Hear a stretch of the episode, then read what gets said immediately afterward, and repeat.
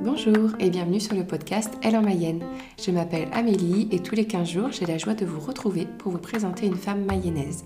Pour ce nouvel épisode, je vous partage mon échange avec Cécile qui exerce le métier de sexothérapeute.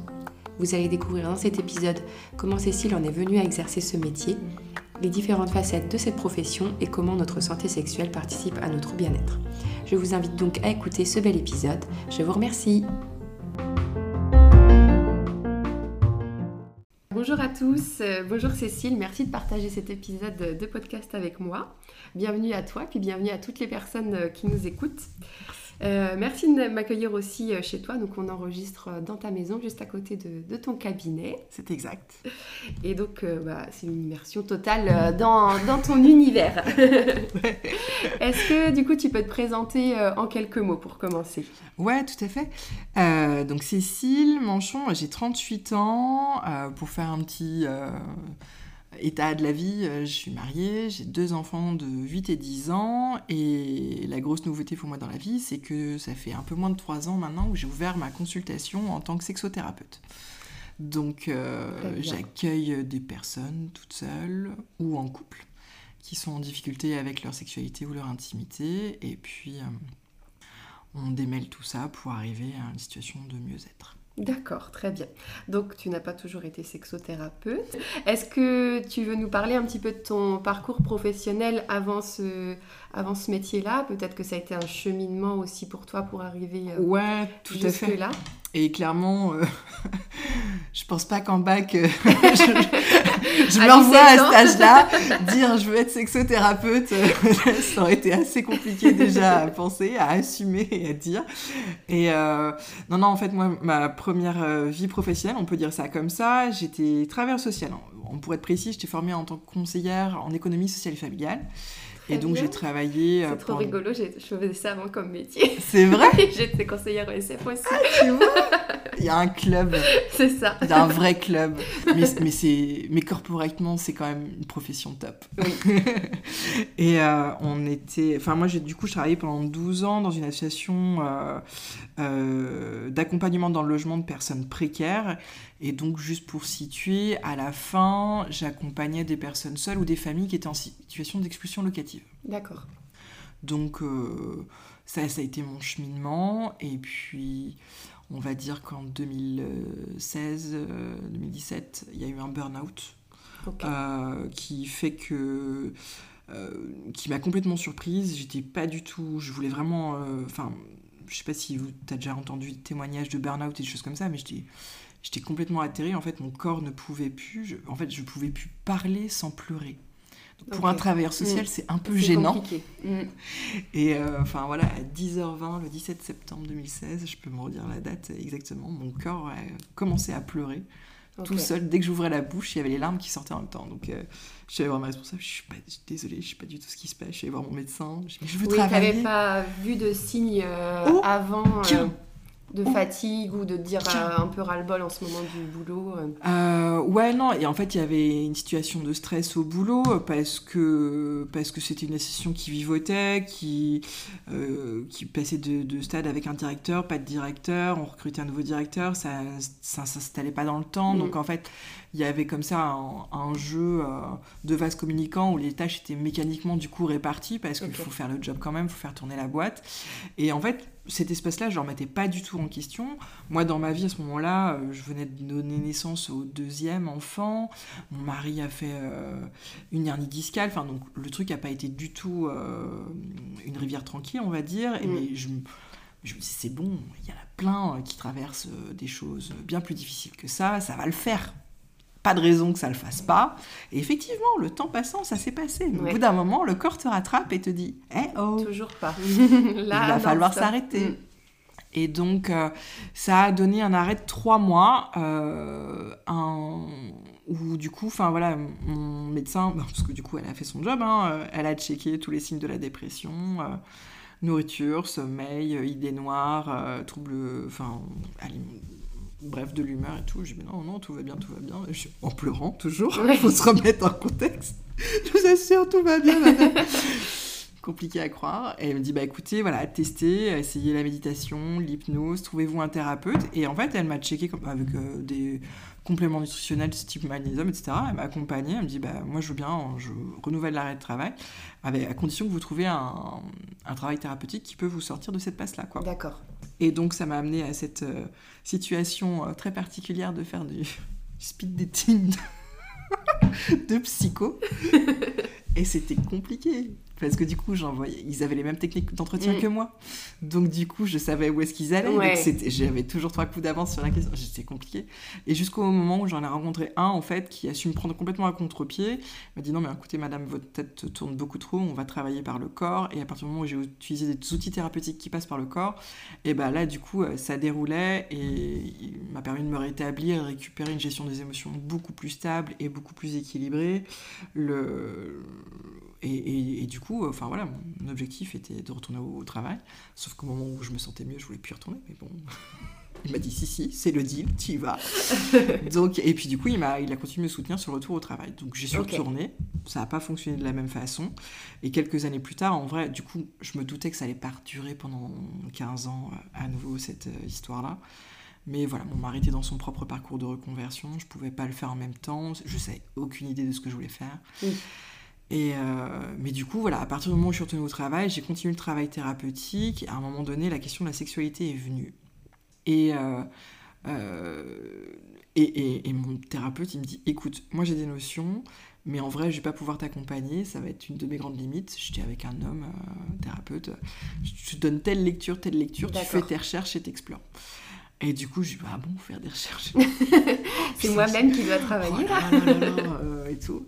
Et en fait, j'ai vraiment pas mal aimé cette partie-là. J'ai appris énormément de choses. Euh, Il n'y avait pas de sexo à ce moment-là euh, qui était installé sur le territoire. Et je sais même pas si, je- en vrai, j'aurais eu l'idée d'aller consulter quelqu'un. Enfin, Oui. c'était vraiment euh, dans mes propres difficultés. Et, et, et du coup, ouais, voilà, ça, je, je- ouais, j'envisage. Puis j'avais déjà un, thérapeute, donc, enfin bref. Ça, Oui, de ça- faire, tu avais besoin de faire ce travail toi-même peut-être. euh, Ouais, peut-être. Et du coup, en fait, ça s'est dessiné comme ça naturellement. J'ai continué de cultiver une curiosité là-dessus. Et en fait, quand à un moment donné, euh, avec mon thérapeute qui devenait de plus en plus mon coach, en vrai, euh, dis bah, qu'est-ce qu'on fait maintenant Il dit bah lance-toi en libéral, deviens sexo. Je dis mais t'imagines pas, on peut pas dire ça. Enfin, faudrait que je le dise aux gens. Il y avait un truc, je me projetais pas du tout dans la situation. Euh, j'ai dit, tu te rends compte Enfin, faut- mes, mes enfants, quand on va leur demander c'est quoi la profession de vos Oui. parents, il va falloir euh, dire euh, Ah, Le, re- regard des gens t'a freiné. euh, Ouais, ouais, ouais. Donc il a fallu négocier ça, balancer, travailler sur tout un tas de peurs et de freins, Mm. en réalité, qui étaient liés aussi à mes transmissions éducatives. Et puis, et puis du coup, quand j'ai vu à nouveau repointer les signes du stress, je suis allée voir mon directeur. J'ai dit, bah là, en fait, la- l'aventure va s'arrêter là entre nous. Mm. J'ai eu de la chance, j'ai pu obtenir une ru- rupture conventionnelle. D'accord, très bien. Et donc du coup, euh, ce qui... quand je l'ai obtenu, je me dis, bah, en fait, le deal, c'est ça, je prends un an pour euh, continuer d'avancer sur mes formations, et euh, qui étaient déjà enclenchées, mais que j'avais énormément de mal sur lesquelles avancer, parce que bah, je travaillais à temps plein, j'avais deux enfants en bas âge, Euh, donc c'était dur de faire ça entre 20h et 22h30. euh. Ouais. Oui, parce que c'est pas des formations, j'imagine, en présentiel, c'est des. Alors moi, du coup, j'ai fait un choix que je ne referai pas, mais oui, moi j'ai fait une formation en distanciel, mais c'était quand même de la psycho, fallait bouffer du livre, euh, faire de la disserte, etc. Donc euh, euh, c'était. Enfin voilà, en termes de concentration, à 20h, quand t'as déjà ta journée dans les pattes, euh, les en- enfin la deuxième journée avec les enfants, enfin, c'était Mm. Ça fait troisième journée, on se met à étudier. on s'en remet une couche clair. Euh, du coup, du coup, voilà, en fait, le fait d'avoir dégagé l'espace du temps de travail, ça m'a permis, moi, de me remettre là-dedans. Mm. Ça a été contrarié parce que le Covid est arrivé dans l'histoire. D'accord. J'allais te demander si ça a été conforté, mais du coup, non. Bah, en un fait, petit truc. il y a un truc qui était ultra frustrant. C'est-à-dire que pour une fois, je prenais une année pour moi. Oui. Et j'avais la possibilité de le faire, et c'était pas une année pour glander. Enfin, il y avait un vrai projet, quoi. Mm.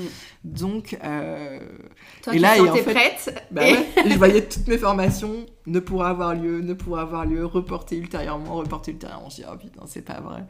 Et donc, euh, parce que du coup, il y a la formation théorique que j'ai fait en distanciel, Mhm. mais il y avait d'autres choses euh, que je choisissais de faire en présentiel et Oui. qui là, du coup, se sont retrouvées reportées.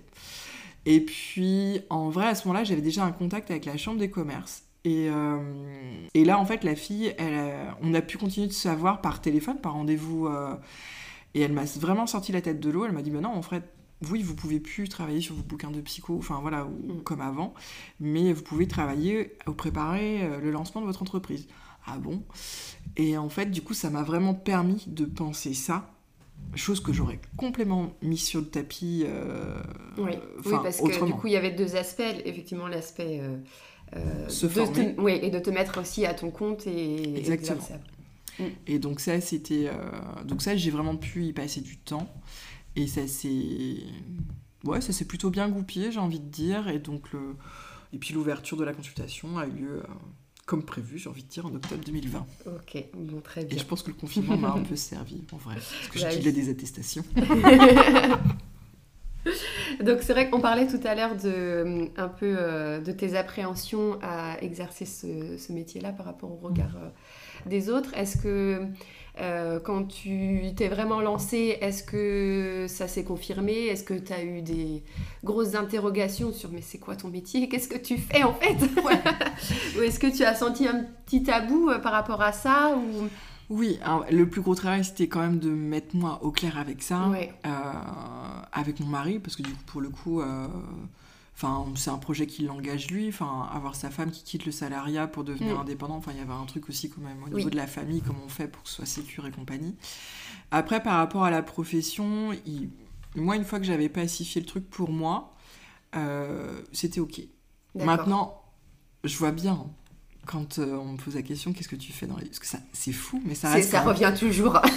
ça Quand tu reste quand rencontres même quelqu'un. qu'est-ce que tu fais dans la vie? Je sais pas si c'était franco-français ou quoi que ce soit, mais on te demande c'est quoi ton job? Mm. Et du coup, moi maintenant, je dis avec un grand sourire, je suis sexologue ou je suis sexothérapeute. Et là, il y a plusieurs écoles de réactions en face. peut y avoir de la gêne, euh, peut y avoir euh, de la curiosité, Ouais. et peut y avoir le ah c'est bien que tu en parles parce que alors j'en parle pas, je dis juste mon métier, gars. Et euh, Alors si tu veux venir j'ai un copain euh, de mon cousin qui me disait que. Euh, Enfin voilà, ou enfin voilà, des gens qui, qui vont plutôt avoir la curiosité ou chercher des infos ou des choses comme ça quoi. Ok, très bien. Et par rapport à ton entourage, tes enfants, du coup, est-ce que ça a été...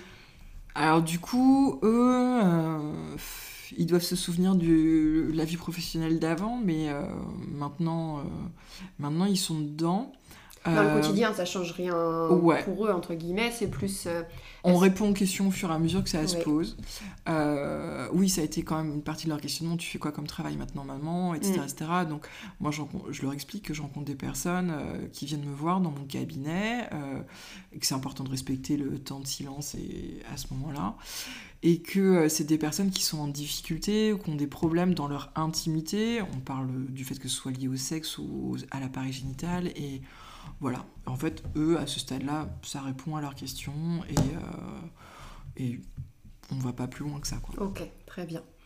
Euh, parce que c'est vrai que je trouve qu'il y a toujours un, un tabou sur, euh, sur le sexe en général. C'est pas des choses qu'on aborde comme ça facilement. Ça n'a pas été la même pour mes parents. hein. tu vois, il a fallu le dire sur la générations. Est-ce que tu sens que les choses, quand même, elles évoluent aujourd'hui? Euh, Après, toi, forcément, les personnes que tu rencontres sont aussi prêtes à aborder ce, ce sujet-là, mais euh, est-ce que dans, on va dire, la population en, en général, est-ce que... Ouais. Parce que je- moi, j'ai le sentiment quand même que ça évolue et qu'on peut plus facilement parler de sexe aujourd'hui. Alors après, peut-être, c'est plus compliqué avec les générations d'avant, mais... euh, Oui, maintenant il y a quand même de plus en plus d'espaces de vulgarisation. Mm. Enfin, il y a des choses.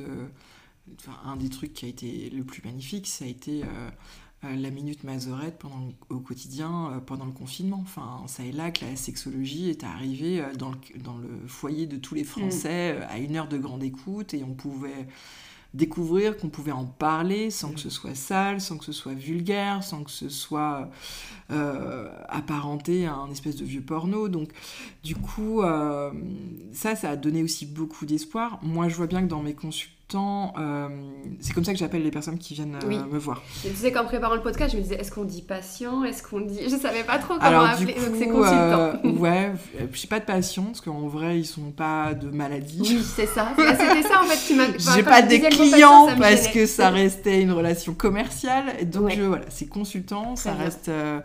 ils viennent me consulter, et ils repartent, et voilà. Et donc, euh, du coup, ouais, voilà. Vis-à-vis de mes consultants, je vois que, en fait, le... j'ai aussi des jeunes. Oui. Vraiment des jeunes.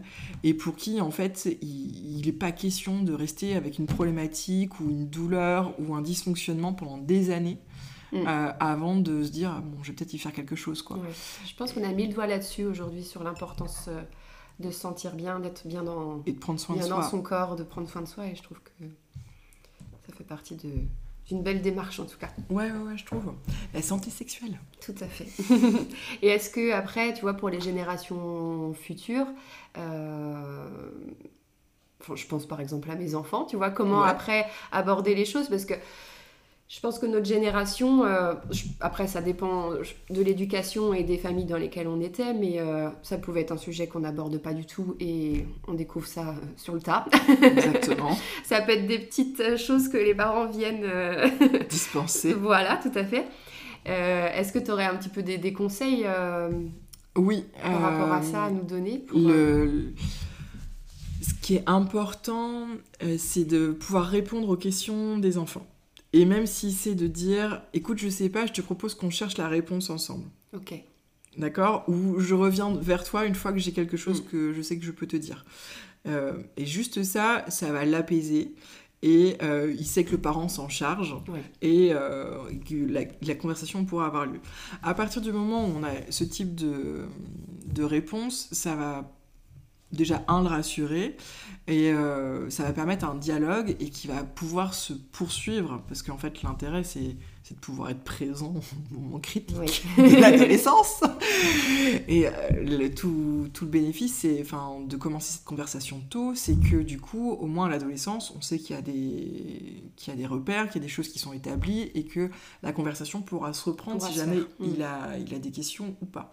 Et c'est vrai que, et je le vois bien, enfin, ça fait partie des choses aussi qu'on, qu'on explore en consultation, la façon dont la sexualité nous a été transmise, euh, parce que c'est quelque chose qu'on transmet et c'est quelque chose qu'on apprend, c'est pas quelque chose d'inné euh, qui est connu comme la plus vieille danse du monde, ou enfin voilà, et qu'on fait euh, de façon intuitive, on n'est pas des animaux, donc, euh, ou un peu plus élaboré quand même. Donc du coup, le fait de pouvoir répondre aux questions, c'est quelque chose qui soulage la curiosité de l'enfant, il sent qu'il est accueilli. Si on, en fait, le avoir une position de fermeture euh, ou, ou d'évitement à ce moment-là, ça envoie le message à l'enfant que le sujet ne doit pas être abordé, le sujet met mm. mal à l'aise papa-maman, et que peut-être le sujet est honteux. Et voilà, ça commence à poser des idées et que euh, ce truc-là n'est pas correct. Et il va de toute façon faire comme tout le monde, et comme toi et moi probablement, reconstituer le puzzle autrement. Oui. Après, on peut chercher les infos ailleurs. C'est ça. on est en 2023. Euh, aujourd'hui, les infos, euh, c'est la télé-réalité et Google, quoi. Et donc, euh, du coup, s'il pose des mots par rapport à des questions par rapport à un mot précis, enfin, demander à Google, on imagine assez vite sur quoi il peut tomber. Et, mm. et donc, du coup, voilà.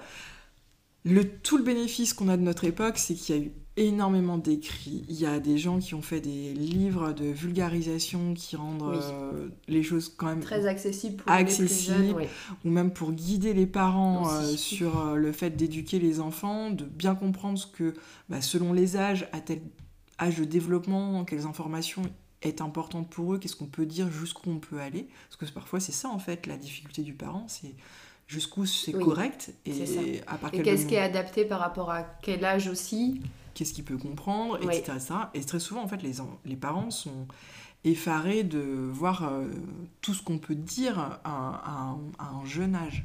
À partir du moment où on le formule de façon correctement, mais ça veut dire déjà euh, intégrer que quand on apprend les parties du corps, on nomme les choses comme elles sont. Mm. On, appelle, on, appelle, une vulve une vulve, un pénis un pénis. C'est pas le zizi, la zizette, euh, le truc tout mini, mini, qu'on minimise et qu'on il y a un truc amusant comme ça au milieu, on sait pas trop quoi. Mais donc euh, voilà. Très bien. Est-ce que, euh, du coup, est-ce que tu peux nous expliquer un petit peu donc, concrètement euh, en quoi ton métier consiste euh, voilà, Quels sont les accompagnements que tu proposes? Je suppose qu'il y a différentes facettes aussi mm. dans, dans, ton métier, différentes personnes que tu peux accueillir. Oui, oui, oui.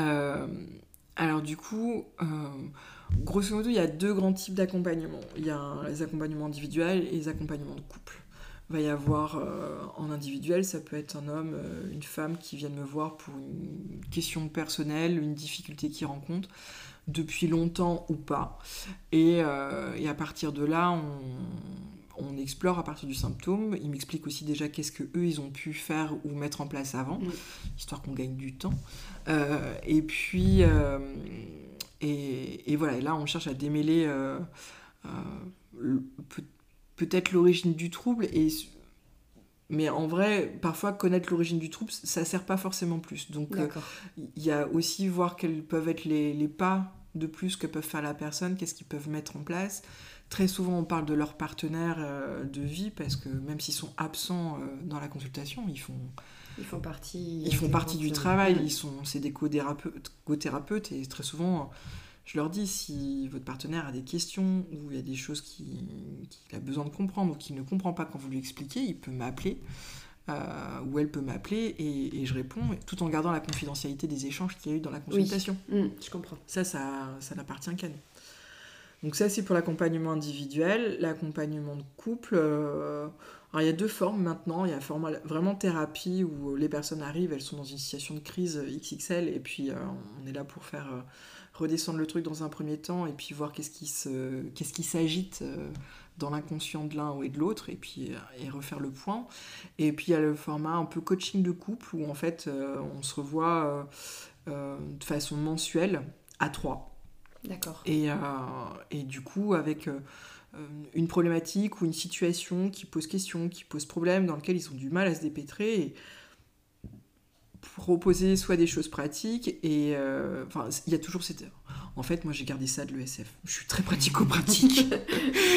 Et il y a toujours un aspect bah, pratiquement comment est-ce qu'on met ça en place et euh, il y, a, y, a, un aspect en fait en amont qu'est-ce que ça vient de dire quand euh, l'un ou l'autre réagit comme ça qu'est-ce qui se cache derrière et une fois qu'il y a cette compréhension là et eh ben ça va être plus facile aussi de mettre des, des actions pour aller vers ou pour retourner vers l'autre et donc du coup voilà, c'est un peu les, les deux grands axes d'accompagnement. D'accord. J'ai pas trop dit pourquoi les gens venaient me consulter. Ouais, c'était ma question d'après. est-ce que tu sens que effectivement, est quand est-ce qu'on peut faire appel à tes services? Est-ce que tu sens qu'il y a des moments de vie, que ce soit en individuel ou dans le couple, où euh, les gens sont des fois peut-être plus amenés à venir te, te voir? Alors, euh, dans les deux grandes dynamiques, euh, j'ai des jeunes, euh, on va dire la vingtaine. Euh, et donc là, c'est vraiment l'entrée dans la vie sexuelle adulte, mm. enfin voilà, qui fait que il y a un truc qui se passe pas. Très souvent, c'est des questions qui sont liées au vaginisme ou, enfin, ou, ou, quasiment, enfin en tout cas, le rapport sexuel avec la pénétration ne se passe pas bien ou est douloureux. Enfin, et donc, euh, donc ça, c'est, ouais, c'est vraiment très souvent les questions qui sont abordées par les plus jeunes. Et puis, il euh, euh, y a une autre tranche un peu plus âgée, plus proche de la quarantaine, enfin 35, 45. alors, soit c'est, ça y est, on vient d'avoir un enfant ou un deuxième enfant, mm. ou soit c'est bah tout a été un peu chamboulé. les enfants sont plus grands et puis euh, il y a une phase de vie qui se tourne et, et puis je regarde mon partenaire j'ai besoin que j'ai pas vu les années passées là. mais t'as changé toi quand même hein, en 10 ans. Et que euh, voilà il y a un truc qui se perd et qui cherche à se retrouver très souvent autour de la libido. Moi c'est mm. le premier motif de consultation. Enfin un trouble de la libido pour la femme c'est vraiment euh, le truc qui, qui, vient en premier et très vite on déblaye le chemin, on cherche à d'où est-ce que ça peut venir sa racine et puis on, on, trouve une façon de relancer euh, la machine quoi. Est-ce que tu as, tu as des outils que tu proposes euh, Comment est-ce que ça se passe euh, pendant ton accompagnement? Oui, euh, alors du coup, bah, il y a une partie, vous avez deviné, où ça va être pas mal de discussions. ça va s'agrémenter de, de, plein de choses et de plein de contenus différents, mais ça va se passer à l'oral. Quand il y a une personne qui a un vécu traumatique, je vais lui proposer un protocole à base de MDR où on va chercher à désensibiliser les souvenirs douloureux. Je te coupe, qu'est-ce que c'est MDR EMDR. Ah, EMDR, moi j'ai dit MDR, je pensais à... Mort de rire Rien à voir. Alors, euh, c'est les initiales euh, anglaises qui veulent dire Eyes Movement euh, Desensibilization Recognition. Donc en fait l'idée c'est de désensibiliser le souvenir traumatique et de reprogrammer une pensée euh, réparatrice. Ok, d'accord. D'accord? Et donc, euh, enfin voilà, c'est un processus euh, qu'on, travaille ensemble et qui est basé sur le mouvement oculaire, en fait, qui fait jouer les deux lobes du cerveau, etc., Donc ça peut être ça. Il y a aussi le massage. Je... Bah, en fait, comme moi, mon processus thérapeutique s'est passé par le corps, assez vite, j'ai cherché quel outil je pouvais utiliser. Et donc j'ai commencé par me former à un massage de la médecine chinoise qui est resté vraiment euh, focalisé sur le ventre en me disant si ça coince en bas, on peut décemment penser qu'un peu au-dessus, mm. c'est pas très aligné. aussi. et qu'en remettant de l'ordre dans tout ça, euh, on, peut, euh, on peut arriver à quelque chose qui soit plus fluide. Et euh, c'est quelque chose en fait j'ai découvert qui m'a énormément plu. Et donc là, moi, pendant toute l'année 2022, finalement, je me suis formée à différents massages dans l'idée de pouvoir les proposer comme outil thérapeutique et aussi de l'idée de les pouvoir les proposer comme ça à des personnes qui qui souhaitent tout simplement bénéficier euh, d'une pause euh, bien-être. Euh, j'allais dire pause fraîcheur, mais enfin ouais. S'accorder une pause tout simplement. de, se reconnecter à son corps. se reconnecter à son corps, exactement. ok, très bien. Voilà. Et puis, hum, je voyais aussi que tu parlais des œufs de yoni. Ouais. C'est un outil aussi que tu utilises Oui, alors ça, ça fait partie des erreurs de lancement. D'accord. Mais on peut en parler parce que ça gagne vraiment à être connu. Euh, moi, ça fait partie des choses qui ont permis de me développer dans la sexualité et de, ça a été un outil euh, vraiment pour moi. Et donc, quand j'ai ouvert ma consultation, je me suis dit, mais c'est fabuleux, il, faut, mettre ça à tout le monde Toutes les femmes Et en fait, très très vite, je me suis rendu compte que les fans qui venaient en consultation, elles n'étaient pas du tout prêtes pour ça. D'accord, qu'il fallait passer par plein d'étapes avant de pouvoir... Euh, et donc, donc l'œuf de Yoni, je le propose, mais très souvent, c'est quelque chose qui va... ça peut être deux, deux possibilités. Soit quelqu'un vient chez moi vraiment pour cette question-là. D'accord. Et donc, euh, et donc on, on, balise ensemble et puis euh, je transmets les informations, je choisis son œuf. Euh, je lui transmets un protocole pour pouvoir commencer, on rebalise un rendez-vous de suivi pour faire, pour faire le point, etc. etc. Et puis, euh, ou sinon, ça va être une proposition euh, de continuer euh, tout seul une fois que le, processus thérapeutique est terminé. Et, donc, et donc voilà, et en fait, moi quand j'ai ouvert, je, me disais, oh, je vais faire des ateliers, je vais mettre ça pour tout le monde. Et en fait, ça n'a pas du tout marché comme ça. Et, et, voilà, donc il y a vraiment des saisons. Donc là, tu vois, le printemps, c'est un truc assez propice. Il y a des femmes qui se disent tout, tout, tout, tout, tout, tout. On est en fleurs. On est en fleurs. Comment on fait pour cultiver la fleur? Et, euh, et, donc, euh, elles ont entendu parler d'un truc, ou euh, enfin voilà, où elles ont bouquiné sur les questions, où il y a quelque chose qui les a interpellées. Et donc, et souvent. Elles s'intéressent au sujet. Et Exactement. Et en fait, l'œuf de Yoni, souvent, ça commence comme ça. Il y a une info qui arrive à un moment donné, ça mm. fait son bout de chemin, puis au bout d'un moment, on se dit, allez hop, je, franchis le cap, et j'y vais. Et, et, du coup, voilà, souvent quand elles arrivent devant moi, c'est parce que du coup, il y a déjà une rencontre avec la pratique qui. Enfin voilà, en tout cas, elle s'y projette, elle l'envisage, mais voilà. Et en fait, pour en parler concrètement, l'œuf de Yoni, c'est un, une pierre euh, semi-précieuse, donc. Euh, très souvent, pour commencer, on va débuter avec du quartz rose ou de la jade, euh, qui fait environ 100 grammes et qui est... J'arrive pas à me représenter 100 grammes, ça fait quoi? Tu veux que j'aille t'en chercher un? Allez. Ça fait la taille d'un petit œuf pour vous expliquer d'un petit, petit petit œuf de poule. Ouais. Donc là, je t'ai ramené, du coup, il y a un œuf en quartz, un œuf en jade, et tu vas avoir, tu vois, du coup, différentes sortes de jade. Tu vas avoir des jades beaucoup plus claires, presque laiteuses, et des jades très intenses, très concentrées, avec un, un vert vraiment très, très, très, très foncé. Et donc, euh, c'est une pratique taoïste, donc qui est euh, millénaire en vrai. Euh. Mm. Et donc, les taoïstes ont toujours été dans cette quête de euh, l'immortalité. D'accord.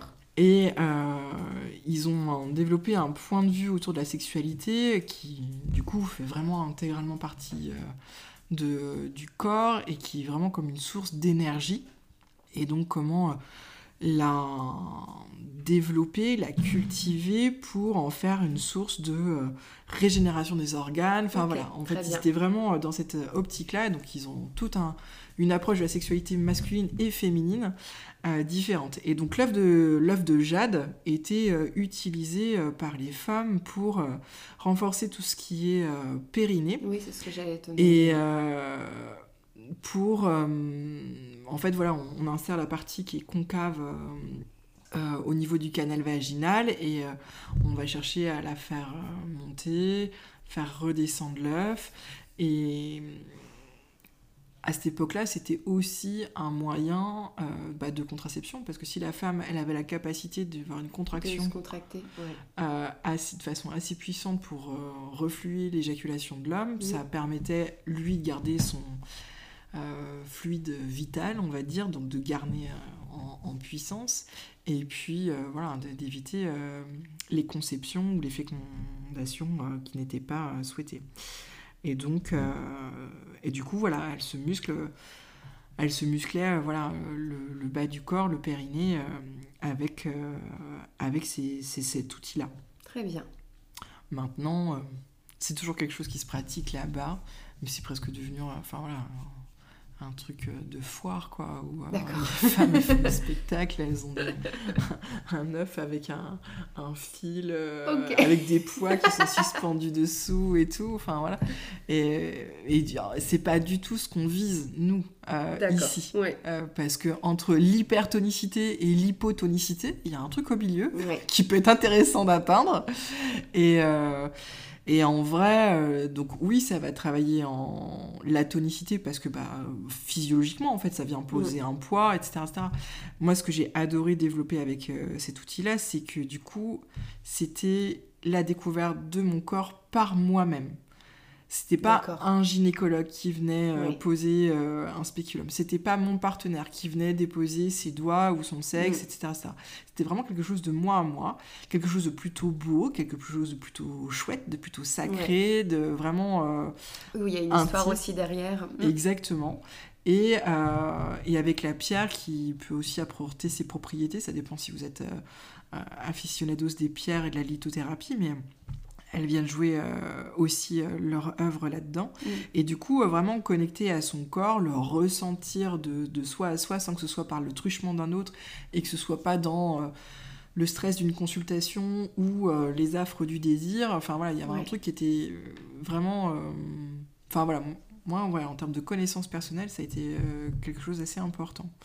Et donc, c'est un processus dans lequel on est très vite autonome. Et donc, euh, c'est ça qui est chouette aussi, quoi. Parce qu'on n'a pas à rendre compte. Euh. Très bien. Euh, en regardant un petit peu sur, effectivement, sur ton site internet, ce que tu pouvais aussi proposer, j'ai vu que tu proposais un accompagnement à la ménopause. Ouais. Et je trouve que, enfin, je trouve ça intéressant parce que c'est un sujet qu'on aborde très peu dans notre société, la vieillesse. Euh, voilà, vieillir, ça fait un petit peu peur, je pense. Euh, est-ce que, et du coup, je trouve ça intéressant qu'on puisse en parler aussi concrètement. Mm. Euh, voilà, moi j'ai 30 ans et je, pense que c'est encore loin, mais j'ai pas le sentiment que, que mes parents, que mes grands-parents m'ont parlé de cette période-là, mm. alors que la période, voilà, quand on devient une femme euh, on en parle un peu plus. Mm. Mais la ménopause, euh, voilà, si nous-mêmes on ne fait pas des recherches en tant que femme, après peut-être que ça arrive dans les conversations plus tard, mais euh, on ne sait pas trop en fait ce qui nous attend aussi. C'est terrible. Hein. Et, et, ce qui est encore plus terrible, c'est qu'on peut avoir euh, bah, nos personnes ressources, genre euh, sage-femme ou gynéco, là où on fait notre suivi euh, gynécologique, dire bon bah voilà, les cycles s'arrêtent, vous avez plus besoin de nous, au revoir. Et donc là. Un peu un abandon. Ah, excusez-moi, qu'est-ce qui se passe? Et c'est vrai que et notre corps, il a roulé pendant plus de 30 ans sur un, certain mode de fonctionnement, 40 ans, sur 50 ans sur un mode de fonctionnement, et puis là, la machine la machine s'arrête, donc forcément il y a des ratés, mm. euh, et, c'est très très très perturbant. Euh, moi, ces dernières années, je, on commence à avoir des petits sujets euh, sur Arte ou des petits reportages comme ça, sur, qui mettent en évidence comme ça le, le, nouveau démarrage, le nouveau printemps de vie en fait qui peut se faire à ce moment-là pour une femme.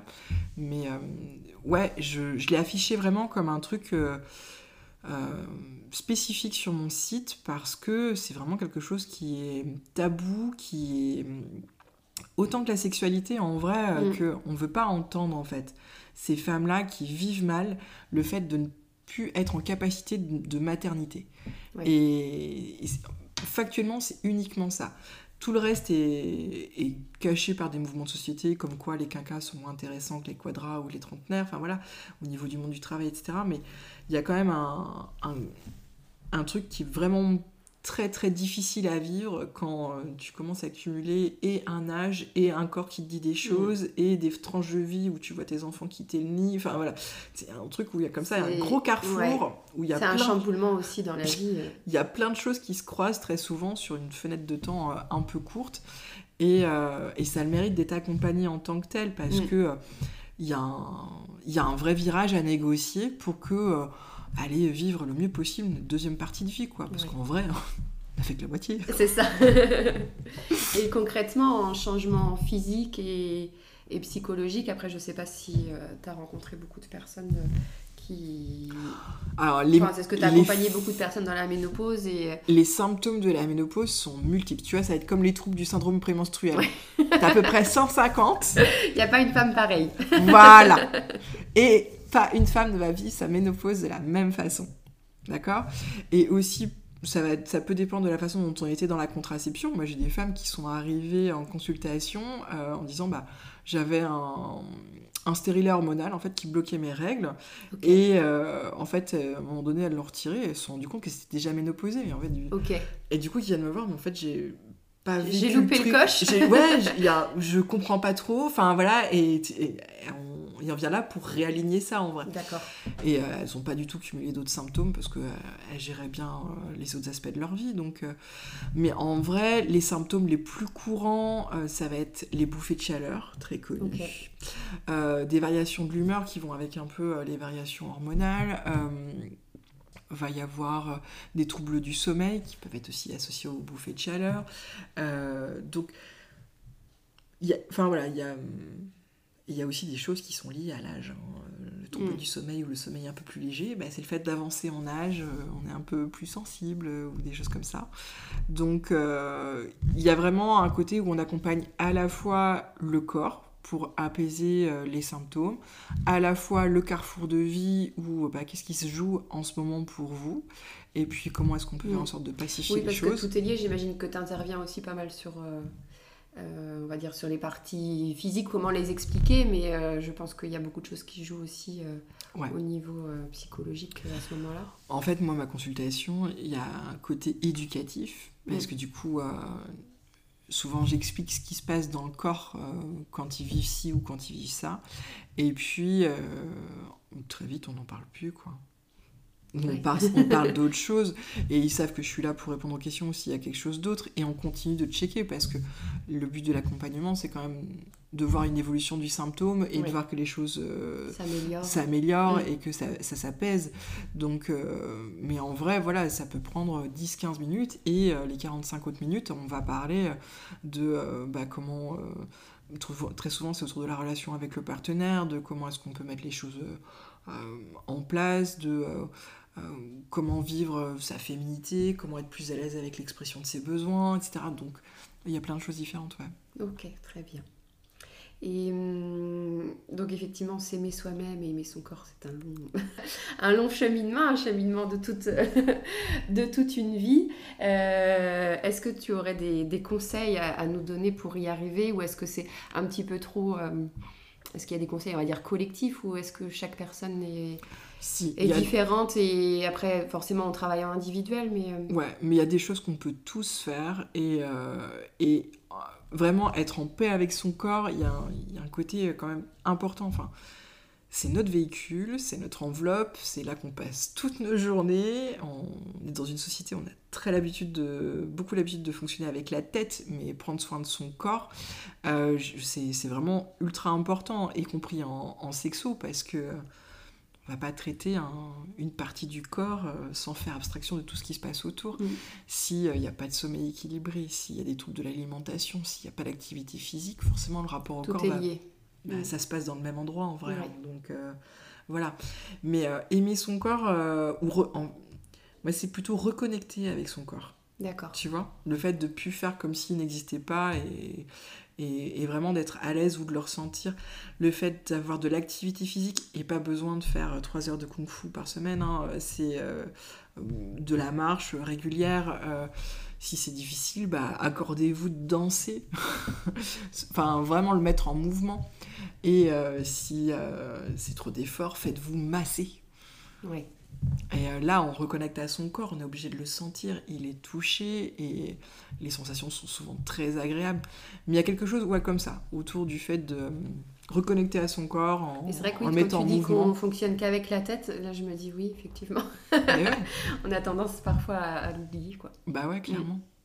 Et hum, par rapport à ton, à ton travail, euh, donc c'est un travail de soins, tu fais effectivement des thérapies, j'imagine que euh, tu as parfois des consultants qui ont des histoires aussi de vie peut-être plus compliquées. Euh, tu touches vraiment à l'intimité des, mm. personnes. Est-ce que, euh, du coup, donc ça fait quand même quelques années maintenant que tu fais ce travail, est-ce que tu arrives à prendre du recul? Est-ce que ça a été plus compliqué au début? Mm. Et comment tu fais pour passer d'une histoire à une autre, de rentrer chez toi en te disant, bon... Des histoires qui doivent plus te toucher aussi, j'imagine. Ouais, ouais, mm. ouais, c'est sûr. Euh, il y, y, a une vraie réalité. Est-ce que du coup, euh, derrière le motif de consultation, euh, trouble de la libido, une fois sur trois, c'est. Enfin, une fois sur trois, je fais la version fourchette basse, pour pas dire plus, mais ouais, c'est une histoire d'abus, de. soit d'inceste, soit de premiers rapports sexuels aussi qui se sont mal passés, de premières histoires d'amour euh, qui ont été abusives, de euh, des expériences assez euh, dégueulasses pour dire ça comme ça.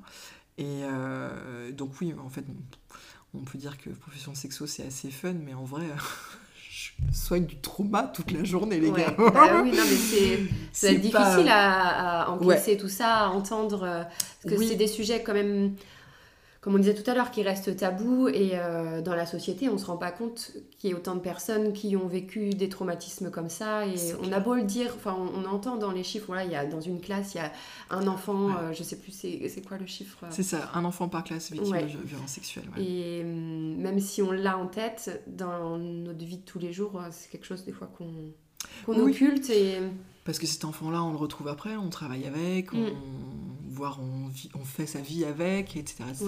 Donc, euh, euh, ouais, c'est quelque chose qui s'accompagne, qui se soigne. Euh, c'est important de l'entendre que la sexualité, je le disais tout à l'heure, ça s'apprend, ça se transmet. Mais du coup, quand il y a eu des choses difficiles, ça se nettoie, ça se répare et ça se réapprend. On peut toujours. Euh, travailler là-dessus et en faire quelque chose d'autre.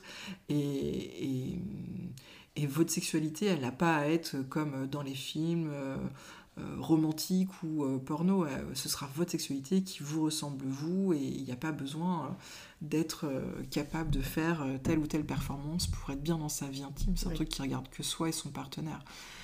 Euh, pour revenir à la question, parce que je digresse un peu. c'est normal, moi aussi. ouais, ça fait partie des choses que j'ai dû apprendre à gérer. Euh, euh, et, j'ai appris qu'en fait, tu vois, un trauma, il y avait trois façons d'avoir un trauma. La première façon, c'est de le vivre. La deuxième façon, c'est d'en être témoin. Et la troisième façon, c'est qu'on te le dise. D'accord. Ouais, tu vois, je, moi, je, pensais qu'à une des trois. Ouais. tu m'as parlé de trauma. Ouais. Et, euh, et du coup, euh, bah bingo, tu vois, en tant que thérapeute, j'en écoute toute la journée. Et je dis, voilà, à un moment donné, euh, je sais plus, c'était septembre, il y a un an et demi, j'ai rappelé mon, mon, collègue, je dis, ça va pas. Il dit, ça va pas. Et puis il me dit, bah, qu'est-ce que tu fais pour ça? Je dis, bah, je fais rien. Je dis, bah, non, tu peux pas. tu peux pas rien faire. Il va falloir que tu fasses quelque chose, sinon tu vas devenir folle, alcoolique ou obèse, mais euh, enfin. ça va pas ça va pas tourner très longtemps et c'est important que tu prennes soin de toi parce que si le thérapeute est pas euh, et pas euh, solide, mm. euh, ça va vite euh, glisser ton histoire. Donc oui, très clairement, je prends soin parfois de mettre du temps aussi entre les consultations. Oui. D'avoir un petit quart d'heure de battement dans lequel je peux faire autre chose, vraiment complètement autre chose ou travailler sur autre chose et euh, changer les idées. Je peux euh, aller marcher, je peux euh, brûler de la sauge, je peux respirer profondément, mais enfin voilà, il y a vraiment un truc à passer et c'est important que ce soit dit, que ce soit raconté, que ce soit déposé. Ça reste dans mon cabinet, c'est un espace que du coup je prends soin de garder chouette pour ça. Et, euh, mais oui, oui, moi, il a fallu que je, que je prenne conscience que mm. je pouvais pas aller à ce travail-là comme euh, j'allais avant et je fais mes horaires 9h, 17h. Tu étais dans le social avant, ouais. mais tu entendais aussi, après c'est des problèmes relativement différents, mais... Euh, et, mais du coup, ouais, là, le côté histoire traumatique, ouais, j'ai bien vu que ça pouvait impacter largement différemment, quoi. Mm. Et je dis, bah, c'est pas le but du jeu que le, des, que le, pardon, que le thérapeute développe le même symptôme que la personne qui vient en consultation et qui n'arrive plus à faire l'amour et tout, ce serait compliqué quand même. Mm. Donc, euh, du, coup, euh, du coup, ouais, non, il a fallu faire attention à ça à un moment donné. Mais euh, et on nous le dit, hein, qu'il faut se faire superviser, etc., etc. On nous le dit. Hein. Oui. et on se dit, non, moi je vais y arriver, bon, ça va aller, ça passe. Très bien. Est-ce que tu as envie d'ajouter quelque chose? Enfin, peut-être que tu voulais toi aussi parler d'un aspect de ton métier qui peut-être qu'on n'a pas abordé euh, là sur, euh, sur mes questions et que tu voulais partager euh, avec nous. comment dire Il n'y a pas de questions trop petites pour consulter. À partir du moment où une personne se sent mal à l'aise ou euh, se sent mal dans l'intimité, enfin, il y, a, y a une bonne raison de consulter. Il faut oser venir te voir. Enfin, moi ou quelqu'un d'autre. je, je, prêche, pas que pour ma paroisse, mais euh, en fait, à partir du moment où il y a, y, a y a un mal-être et il y a une souffrance, c'est c'est la seule légitimité. Enfin, c'est pas. Euh, on parle de tout ça, mais l'idée, c'est pas qu'en face, on, puisse entendre ça en disant ah oui, c'est fait pour les personnes qui ont vécu des viols ou des violences conjugales. Ou, enfin, voilà. Non, non, il n'y a, pas de, a pas de raison trop petite. À partir du moment où il y a un malaise ou un mal-être et quelque chose qui est difficile euh, euh, à vivre à cet endroit-là, on on peut travailler, enfin, vous pouvez vous faire accompagner et c'est totalement légitime. Il n'y a pas de douleur euh, plus grande ou moins importante que d'autres, donc euh, ça s'accompagne et, ça, se fait, euh, ça se fait très bien. D'accord, très bien. On arrive à la fin de, ah. de l'épisode, ça y est. pour terminer l'épisode, des épisodes d'Elle en Mayenne, je pose généralement deux questions. Ok. la première, c'est quel est ton endroit préféré en Mayenne? Une adresse, un coup de cœur, euh, un lieu qui reflète euh, ta Mayenne à toi oh, euh, Ah, il y en a plusieurs quand même. Moi, je suis pas d'ici. Je suis de Bretagne. Très bien. Et en fait... Y a beaucoup de Bretons qui viennent. le, breton est très... le breton est très voyageur. Le breton s'exporte très bien. Euh, il colonise le monde, comme on dit. Et euh, en fait, non, j'ai été euh, charmée par des villages type Ambrières-les-Vallées ou même Chaillan, qu'on n'a pas mm. loin, enfin, qui sont... Enfin, qui, qui mêlent le côté de la terre, le côté de la rivière, le côté fleuri. Enfin, ouais, ouais, été ouais, vraiment charmée par euh, ces, lieux-là. C'est des trucs, lieux très très chouettes. Très bien. Et la deuxième question, c'est quelle est la personne que tu souhaiterais entendre au micro d'Elle en Mayenne? Oh Là aussi, tu penses à des personnes en particulier Alors, du coup, bonne question. Alors, je la connais très bien, mais Morgane Dufour. D'accord, très bien. Qui, elle, est une coach. que, elle est venue vers moi parce qu'à ce moment-là de son activité, elle elle travaillait énormément sur l'accompagnement des jeunes mamans ou futures mamans. D'accord. Et la sexualité faisait partie des choses qui, qui se croisaient euh, dans, dans son accompagnement. Et donc on s'est rencontrés comme ça, on, on développe d'autres choses maintenant euh, ensemble. Euh, il y a un soin notamment maintenant qu'on pratique à quatre mains toutes les deux. Et, mais c'est une personne absolument euh, délicieuse et précieuse et euh, trop chouki comédie. D'accord.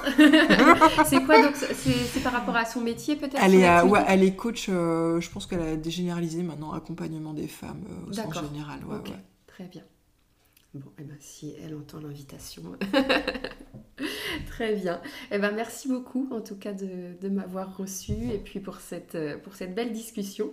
J'espère que chez vous, vous avez passé un, très bon moment et puis on vous dit à bientôt.